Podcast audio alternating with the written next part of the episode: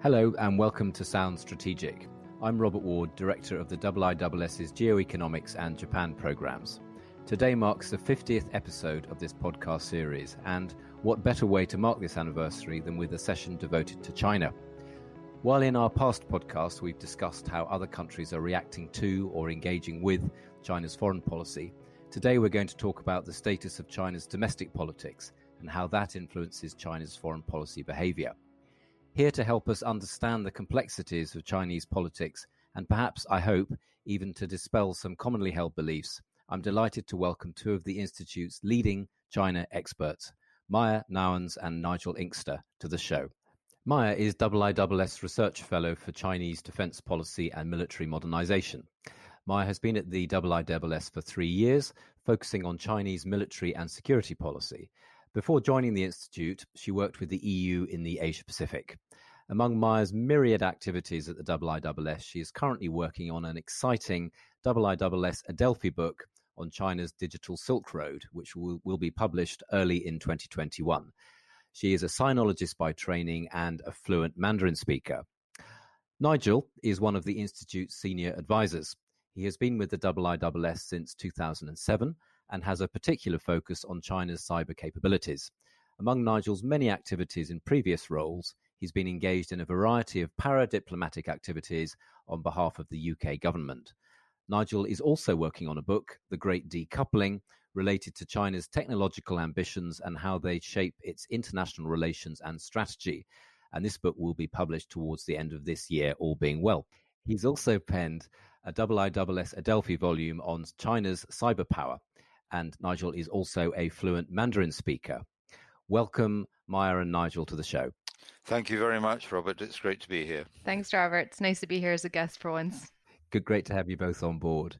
So, my first question to you both um, along with the COVID uh, 19 pandemic, China's dominated the news this year, uh, latterly on account of its geopolitically sharp elbows, whether this be the stepping up of territorial needling in the South China Sea, uh, its wolf warrior diplomats, its crackdown on Hong Kong, the standoff with India, the list goes on. Uh, what does all this tell us about what's happening uh, inside China uh, and who's wielding power in, in Beijing? Maya, would you like to go first? Yeah, I think you're right, Robert, to say that um, the past few years haven't necessarily gone very smoothly for President Xi and his government. Um, you mentioned a few key challenges uh, that the government is facing. Um, international pressure and criticism of China is mounting. And of course, earlier this year, we saw a result in the Taiwanese presidential uh, elections in which uh, President Tsai Ing-wen uh, won an overwhelming majority and a landmark uh, majority for her reelection. And that was certainly not the direction that President Xi will have wanted to see a key core issue of China's uh, uh, both domestic and foreign policy concerns go. Um, when it comes to decision making uh, powers in Beijing, of course, is an, is an opaque system that's quite difficult to read at the best of times. But I think we can conclude that after Xi's first and now into a second term, it's been quite clear that um, Xi has done everything in his power to ensure that ultimate decision making is his. And um, he's done so by, of course, not only addressing issues of corruption that have he felt, I think, had weakened China's uh, uh, coordinate policy coordination and, and policy effectiveness within the country, but also um, he used the uh, anti-corruption campaign to uh, push out and address issues of um, alliance to his predecessor, perhaps, or just a pushback to his policy. So it's very clear that going against what President Xi wants in today's China is not a way to uh, to make a career or, or indeed um, uh, make your voice heard. So um, ultimately, I would say that in the civilian realm, but also in the uh, military realm, Xi holds ultimate power. He's done so by uh, bringing together a group of key trusted friends and allies that he surrounds himself with. But at the end of the day, uh, consensus decision making, which was uh, a, a a cornerstone of uh, post Deng Xiaoping uh, China uh, has ended. I mean, I think uh, when when when Xi Jinping was uh, nominated to be the next uh, Secretary General of the party, I think it's fair to say that he didn't really have that much of a, of a constituency. You know, he um, unlike uh, his predecessors, Jiang Zemin, who came from the Shang had the Shanghai background, and Hu Jintao, who had the Communist Youth League, Xi didn't have that kind of constituency. He's had to build one.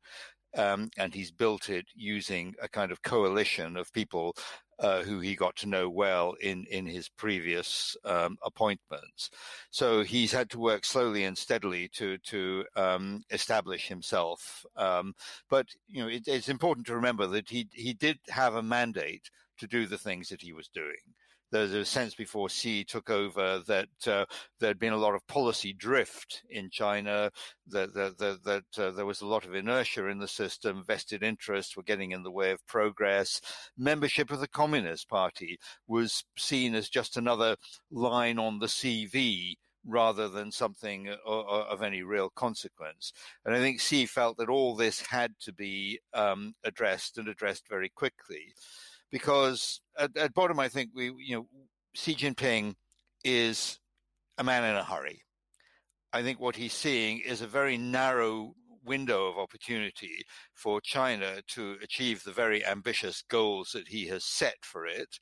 You know, the the the, the two um, centennial goals, the idea of you know China, the Chinese dream, China as a major global superpower, um, and you know, he, he, the message that's been coming out um, has been, in essence, guys, you know, we so missed the boat in the past. We can't afford to do it again. We've got to get this right. Two two striking comments um, uh, from from both of you. Uh, Nigel, your um, uh, Xi is a man in in, in a hurry, um, and and Maya, yours decision making is Xi's. Um, does this mean that we can discern that you can discern sort of strategic intent uh, by all the things that uh, uh, from all the things that China's doing uh, globally, or or is this sort of more of a sort of ad hoc reaction to uh, to events? Okay. Yeah. Well, I think there is a plan. There is a strategy, and it's summed up in this rather anodyne um, sounding policy prescription: a community of common destiny for mankind and you know this sounds so anodyne that I think it's largely passed uh, Western policymakers by, but it shouldn't do because it is actually a prescription for what I believe is essentially a Chinese hegemonic order.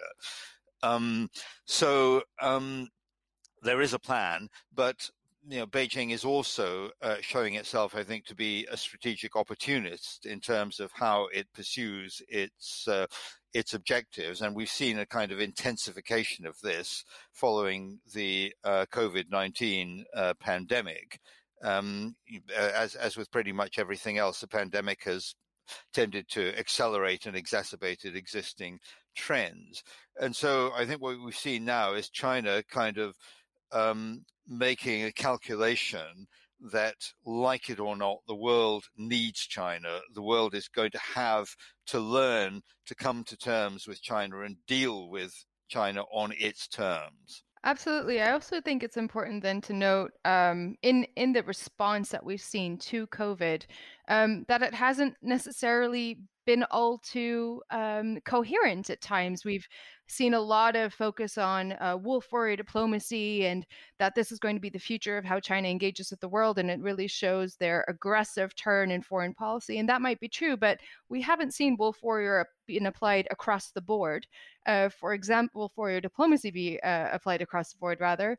Um, and notably, I think when it comes to um, the latest uh, foreign policy issue for Beijing, and that's the UK's decision to overturn its uh, ruling on allowing Huawei and its 5G networks. We've seen quite, I think, a muted response from Beijing. Um, the wolf warrior tone we've seen in response to criticisms around COVID wasn't applied in this sense. We've seen some stark warnings, for example, of uh, severe consequences.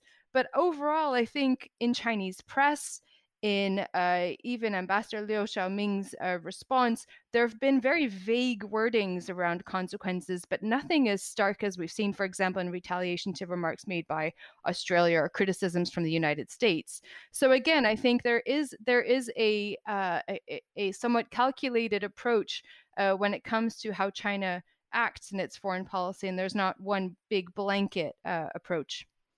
Your your comments on on Huawei, uh, Maya, so lead me to my next question. Um, there's been a lot lot of talk recently in in the Western press about how these sharp elbows, sharp geopolitical elbows, are a sign that China's miscalculating. Um, uh, the those that have this view would, will point to um, how China's alienated India uh, through the standoff um, uh, on the on the border between the two. Uh, the Chinese app ban, of course, uh, in in India, which which could be uh, expanded. Uh, Amaya, you mentioned uh, Huawei with the UK, and obviously Hong Kong for the UK as well. Germany, human rights. Japan, um, China's been stepping up its territorial dispute. Australia, again, the the list goes on. These are countries where Beijing would seem to need to embed long term dependence on it, but obviously that's not going quite so well. So, is is that view uh, that China's miscalculating here? Is is that right? Do you think? Well, I think the issue of miscalculation uh, then begs the question of whether ha- China has a clear plan of how to get to its goal of um, 2049 and achieving the China dream step by step. And I don't think that's the case at all. Um, I think what we have to understand is that China has an ambition and a vision for the type of country it wants to be in 2049, but doesn't exactly know how it's going to get there in a, in a step by step fashion. So I think in that sense, we should look at where China wants to be perhaps closer to 2035 is a midway mark to that and uh, a time when China can check its progress and see where it needs to change. Um, China, of course, can't um, control how other countries respond to its actions uh, abroad. Um, I think in the past, China has learned that, um, at least from the West, uh, there might be initial uh, discontent or criticism of Chinese foreign policy actions, but those are, um, are, are swiftly forgotten and not always spoken in public. Um, that tide is changing now. We now see uh, greater criticism of Chinese actions in public, greater pushback, um, and and I think more steps taken towards perhaps drawing clearer red lines uh, when it comes to disagreements on, on core issues of values between uh, the West and China. If I can come in on that, yeah, I think Maya's absolutely right on that. Uh, we're, we're seeing a certain amount of trial and error going on here in terms of dealing with uh, specific countries and specific I- issues. And it's very interesting to note that in relation to uh, um, you know, US China relations, uh, China latterly um, has begun to signal that it doesn't want to um, escalate. It does want to, to cool relationships down. If we look at, for example, the battle of the consulates, China's uh, the, the, U.S. decision to close the Chinese uh, consulate in Houston, um, China could easily have escalated that by going after a major um, U.S. consulate like Shanghai or even Hong Kong. It opted not to do that.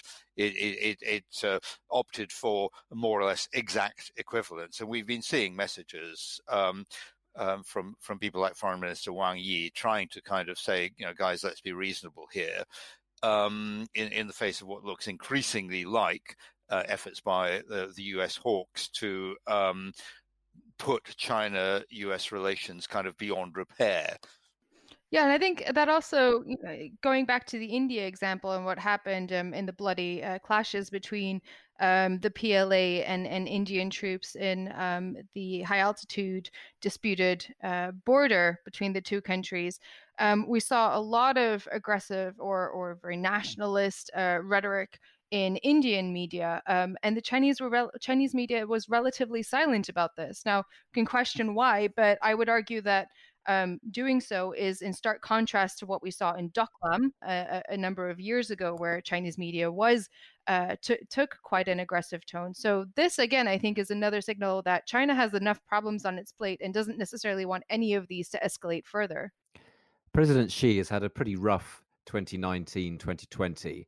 uh, swine fever outbreak in China, um, Hong Kong protests, trade war with the US, then the COVID 19 outbreak, obviously, in China, the impact on the economy, all of these things. Um, how solid uh, is his political authority at home, do you think? Well, I think that uh, at the beginning of 2020, particularly with the coronavirus outbreak, uh, for a brief moment, it did look as if this could be a kind of Chernobyl moment uh, for Xi Jinping. You know, the the, the point at which uh, it became clear that. Um, you know the, the, the whole edifice was uh, built on on shifting foundations, uh, but I think Xi has recovered from that very skillfully, very quickly, um, and um, all the issues that you mentioned, I think he's dealt with, or the Chinese party state has dealt with, actually relatively effectively. And my sense is that uh, Xi Jinping's own approval rating at home is is pretty high. In areas like Hong Kong, for example, he's managed to rally um, the population of China around the flag. Um, you know, present um, the uh, Hong Kong protesters um, um, in, in, in very negative terms, which the Chinese population as a whole has has bought into. Um, I think ob- obviously he's uh, relying very much on playing the the nationalism card, which which, which um, is um, you know a double edged sword, obviously. Uh, but thus far, he's been able to play that relatively well, and he's also been able to mitigate um, the worst effects of um, the economic uh, challenges uh, that, that China is, is clearly facing. Um, to my mind, I think you know, the, the, most important thing is whether he can keep the economy on the road, because that, at the end of the day, is, if you like, the offer to the Chinese people. We'll see you right. You leave us to run the show. Um, and um, if if the economic benefits stop coming, then then that could be problematic. But I still think that uh, the Chinese party state has uh, sufficient uh, weapons in its armory to be able to keep the show on the road uh, for the political for the foreseeable future. So my my my, my guess is that barring some very um, difficult to imagine cataclysm um, I think that for the time being, Xi Jinping is in a pretty solid situation. And it's not just me saying this. There's a recent Harvard Kennedy um, analysis of popular satisfaction with uh, the government that uh, uh, the party state that gives them uh, approval ratings Western politicians would kill for. Yeah, absolutely. And I think it's a misnomer to assume that there's no such thing as public opinion in China. It's difficult to read, of course, um, but but at the same time, it's something that the Communist Party itself watches very, very closely, learns from, and pays attention to for uh, the survival of its uh, of the party itself. Um, so I, I, would agree with Nigel that uh, at the beginning of 2020, the party will have been in a difficult position. That won't, I think, necessarily have reflected on President Xi himself. He carefully placed uh, Li Keqiang at the forefront and at the front lines of the COVID response, um, making sure that he was going to be the figurehead that fell if uh, if the party got into trouble uh, about its response to COVID. But what has helped, of course, is that the rest of the world hasn't necessarily done a better job at handling COVID. Uh, and at the end of the day, um, I think we've just uh, seen reporting that for quarter two, year on year, uh, GDP growth in China is back uh, is back up. Uh, it's not extremely high, of course, but but the economy is slowly starting to crawl back. Now, how Beijing will respond to second waves or, or consequent waves of, of the virus outbreak uh, in China will be important, but ultimately, I would say that um, there will be a satisfactory uh, scorecard. That doesn't necessarily mean, of course, that there's no such thing as disagreement within the party, and that's what we'll be looking for very closely moving forward. We've seen Li Keqiang make some very cautious statements uh, and very cautiously disagreeing with Xi Jinping on how recovery of the economy should move forward, uh, acknowledging, for example, that there is a large informal sector of the economy that's important uh, to pay attention to, that not all the attention can go to the big shiny SOEs and uh, private sector tech companies, um, but that the SME sector, of course, is is also suffer- is still suffering.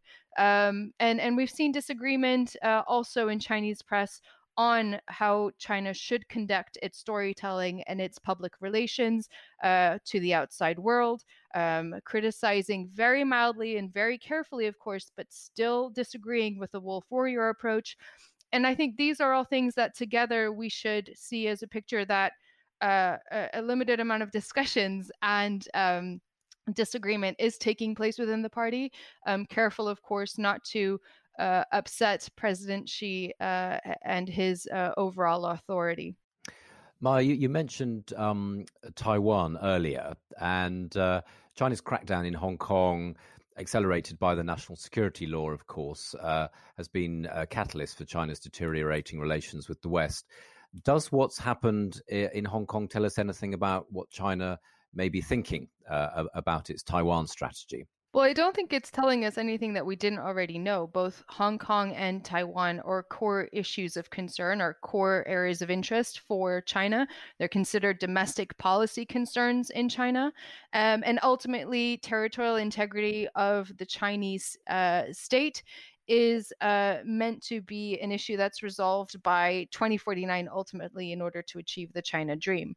So we knew that um, Hong, the issue the, of protests in Hong Kong was uh, an, issue, an area of concern for Beijing and one that they needed to address uh, quickly without uh, any, I think, or at least overt uh, in use of uh, the People's Liberation Army, so without putting boots on the ground in essence, um, and solving it in a, a, different way other than militarily. And that is, of course, by changing, uh, by instituting this national security law. I'll leave Nigel to talk about that further. But whether this tells us that there will be an invasion of Taiwan, uh, taking the island by force in order to force reunification tomorrow or next week or next year, I'm really not so sure. Um, I don't think we can equate the two. Uh, solving uh, from Beijing's perspective, the Hong Kong issue is very different from solving the Taiwan issue. In Taiwan, with regards to Taiwan, we've seen Beijing take increasingly um, repressive measures uh, in the diplomatic sphere, in uh, in um, stopping or at least limiting uh, Taiwan's participation in international uh, bodies. We see um, economic pressure being put on the island. Um, we see a lot of psychological warfare, uh, an uptick in um, aggressive um, military maneuvering around the island.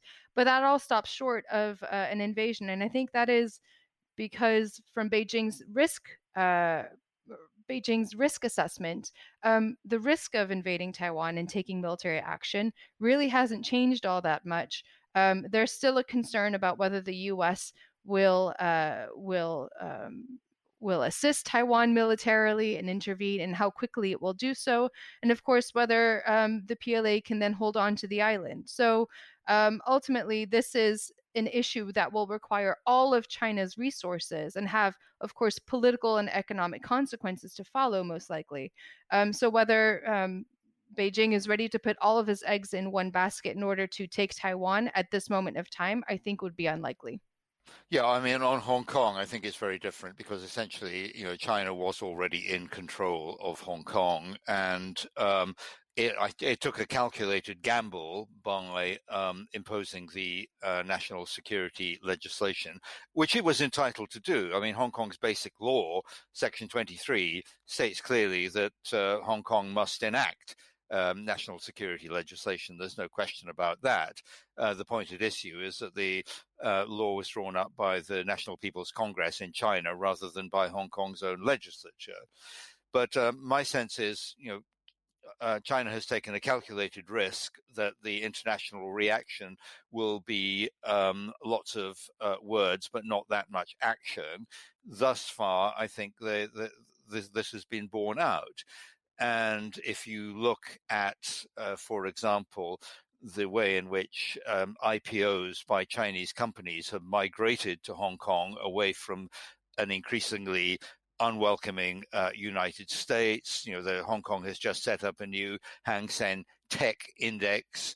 Uh, for you know shares in in in, in uh, technology companies to kind of rival Nasdaq, um, I think they probably calculated that uh, the United States is not going to pull the plug on uh, the the U.S. dollar peg because that would be at least as damaging to the USA as it would uh, would be uh, to China. So I think they've kind of you know I think they've got away with it uh, on Hong Kong. Um, and all the signs are that uh, foreign companies uh, doing business uh, in Hong Kong rather than leaving are you know going to wait and, and, and see whether they can exist in the new dispensation and i suspect they probably will. So it's a very different thing. Taiwan for all the reasons Maya just uh, articulated is, a challenge of a totally different order tensions high in the east china sea anyway of course uh, towards japanese territory there's lots of um, sort of territorial needling uh, going on uh, but, but, uh, from china um, in that part of the world. Uh, Nigel, you mentioned technology, and uh, this obviously sits at the core of Chinese US rivalry.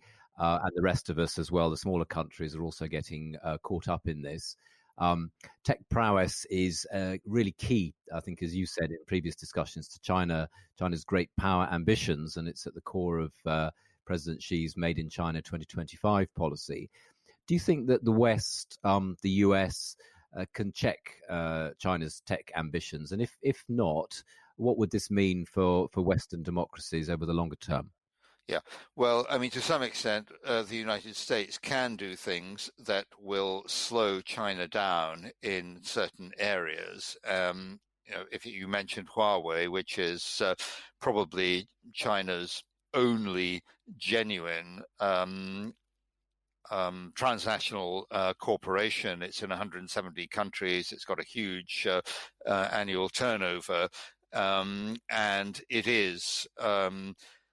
Uh, it does have very strong aspirations to shape uh, the future of telecommunications, um, particularly in, in, in 5G.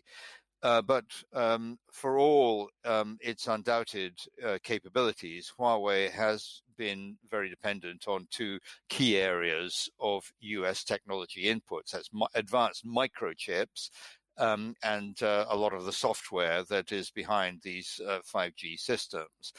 Uh, the USA has now taken steps to deny Huawei access uh, to to these capabilities, and they're not ones that Huawei can replicate overnight, particularly some of the advanced microchips. Um, so um, you know the, the, this this is an area where where the USA can um, uh, cause problems because um, the, you know these advanced microchips. There are only three companies that make these uh, electronic design automation tools that make them possible. And we're dealing here with very fine margins nowadays. I mean, you know, some of the latest uh, micro, you know, chip circuits are, you know, seven nanometers across. Um, you know, we, we, which is about the size of, of, of a single strand of DNA and um, so you know we, we, we, this is very difficult. I mean, even if Huawei got these tools, um, they wouldn't be able to do anything with them because they're the product of decades of accumulated experience, what the Germans call Fingerspitzgefühl, that kind of instinctive knowledge that just comes from you know many many years of doing it. So there, yes, they've got a problem. I think over time they can um, deal with it, not least because let's not forget that. Uh, uh, when it comes to silicon-based uh, chip manufacture, Moore, Moore's law is sort of running out of road as all exponential processes eventually do. But there are lots of other promising materials around that uh, could be developed. And I think overall, if we look at the way China has uh, created an enabling environment for its private sector, uh, invested hugely in developing these capabilities with enormous uh, concentration and purpose. My sense is that China is probably on the cusp of an innovation surge um, that um, is going to be impossible to to withstand in the long term.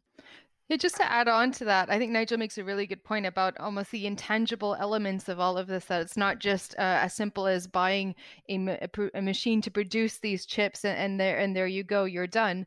Um, but in that essence, I think there is a greater need, perhaps, to look at the other types of um, of uh, engagement that we have in China a little bit more closely. Um, so when I follow, for example, civil military uh, integration efforts, as they call it, military civil fusion in China under President Xi Jinping, this isn't just simply about Chinese companies uh, under the uh, auspices of the PLA going out uh, and buying up equipment and then simply taking it back to China and copying it.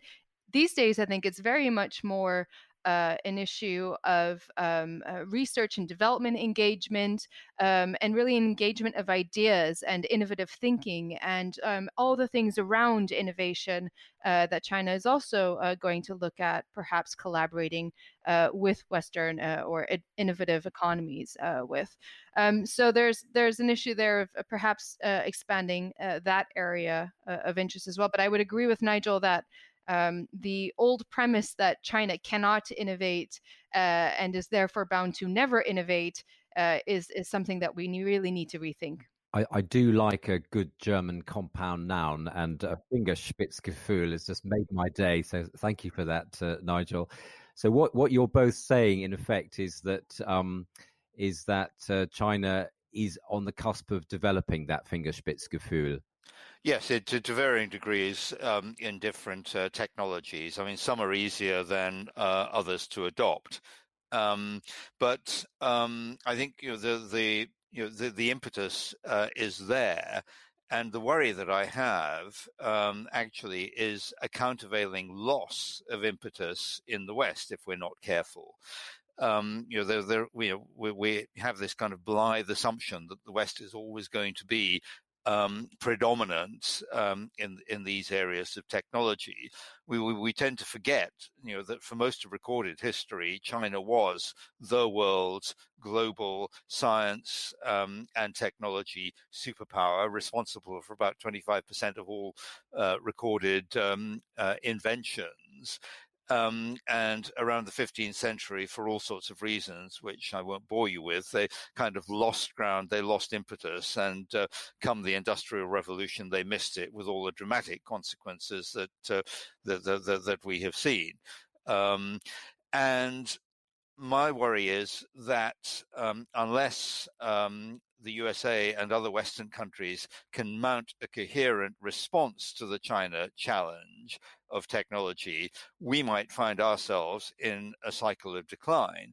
And the answer is most certainly not cutting China out. You know that that that that's you know for all kinds of reasons um, is both undesirable and probably impractical uh, to do. People talk about decoupling. It's you know you mentioned that as the, the, the title of my book, um, and you know I want to make clear that I'm not advocating decoupling. I think it's a really really bad idea for all kinds of reasons.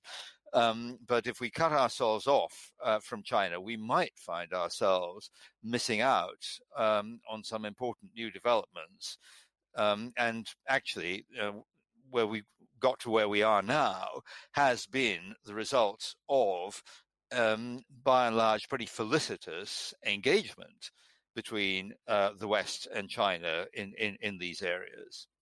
Well, I'm glad you mentioned uh, decoupling, uh, Nigel, because that takes me to uh, perhaps one of the uh, a question on decoupling, and, and decoupling is, is being discussed in in all boardrooms, in governments, and so on. It's one of the big issues, I think, for the global economy going forward. And, and you've sort of articulated very well the implications of uh, of, of, decoupling. Do you think? Um, a, a, couple of questions for, for both of you, really. Um, do you think that a decoupling is is possible? And if it is, what sort of uh, form would it take? Um, hard decoupling, soft, partial, managed? There's all sorts of uh, variations doing the rounds in the ether. I think we're, we're going to see a very variable geometry. There are some areas where removing uh, manufacturing from China and relocating elsewhere, particularly in low end, um, labor intensive technologies, uh, the attractions of doing that are manifest. China's own manufacturing costs have gone up significantly, so transferring some of this low-end activity to Cambodia, Vietnam, you know, Bangladesh, wherever, um, make, makes a lot of sense. The other area where it makes sense is a very high end where you're talking about technologies with a lot uh, of dependence on automation.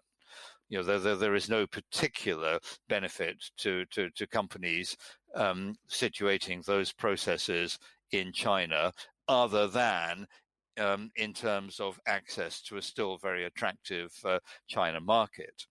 But uh, I think we're going to see uh, a lot of companies um, very conflicted here. Um, not least because a lot of uh, American and other foreign companies, J- Japanese, are, are in China precisely because of the China market, and they don't want to lose the access to that. And this is true also for some of the high tech, uh, for the high tech stuff I mentioned. Uh, um, advanced microchips. There are some U.S. corporations that derive up to 50% of their revenue from uh, high tech sales to China. You know, now if they lose that, um, that, that, that is going to be that is going to be very painful. And could itself feed into a cycle of decline as there's less revenue for investment in next generation technologies, etc., etc. So I think it's going to be very messy, very partial, and to the extent that it happens, you know, it's, it's certainly not, I think, going to result in what Donald Trump promises, which is a, a kind of renaissance of uh, U.S. Um, um, factory, um, you know, factories and, and manufacturing. Um, the, the, the costs involved in doing that are, are in many areas prohibitive.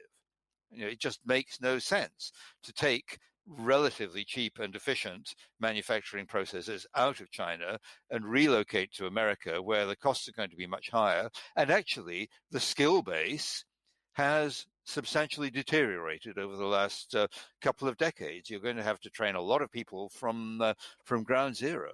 Yeah, I think the the idea that this is going to be a quick and easy, straightforward, uh, and a decisive uh, policy is is is just, um, I, I, think, really overselling it quite a bit. Uh, I, I, agree with everything that Nigel just said, and um, I mean, what what more can I add to it? I think you know 5g has kind of become this uh, flagship of the decoupling uh, movement uh, and calls for greater decoupling between china uh, and the us but also the west in, in, in general. And of course um, we see news of, of the uk and a few other countries pushing back to the integration of huawei and 5g networks but we forget that Huawei isn't the only uh, Chinese company that operates uh, globally in uh, the tech sphere uh, from China.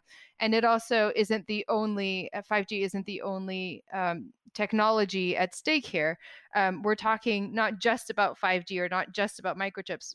What we're talking about in decoupling is an entire system um, and to do so uh, and to decouple an entire system, everything from the hard components uh, and the knowledge behind that to um, software stacks and the like, uh, is I think going to be a formidable challenge and one we really have to question whether we want to see or not.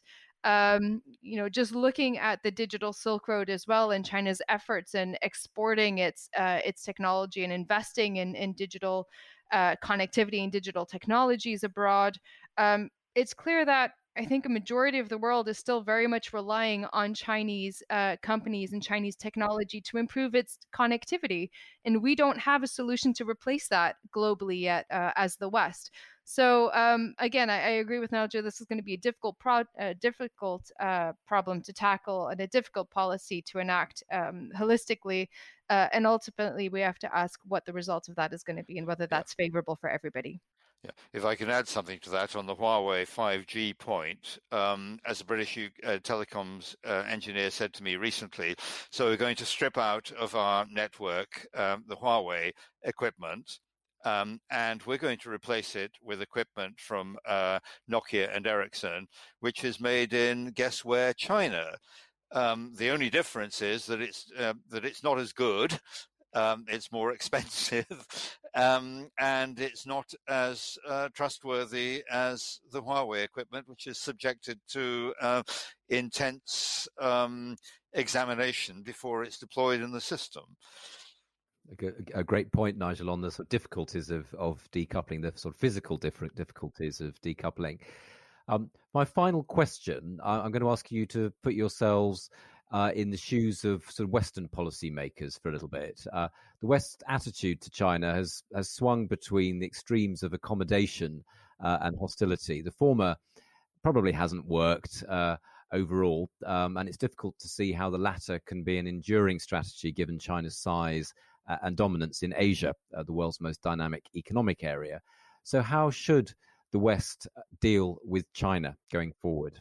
If I can pick up on your question, I, I, I, would actually call into question the proposition that engagement hasn't worked. I think if we look at uh, the the totality of engagement since uh, the Nixon visit in the 1970s, it has transformed tr- China from something we really didn't want to have um, into something that is a problem. Uh, that re- requires rather more sophisticated thought and tr- uh, and statecraft than than we have uh, latterly been applying to it but isn't a you know an existential threat um, in the same way that Mao's China actually aspired to be. Um, so it you know it is a much more complicated uh, question than that, um, but we can't cut China off except to our own detriment. So we've got to learn to deal with this new um, phenomenon that, that, that, we are confronting.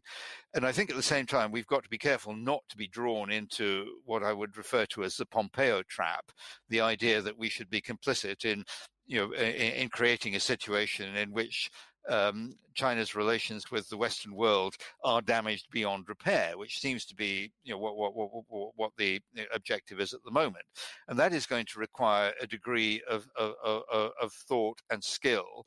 Um, and the first thing I think we need to do is is, is uh, invest very rapidly um, in acquiring the knowledge uh, and skills um, that, that that are are needed for this um, governments you know, probably need to get a lot better at drawing on the expertise that uh, already exists rather than trying to reinvent the wheel um, uh, in terms of their estimation of what China is and, and, and how to deal with it.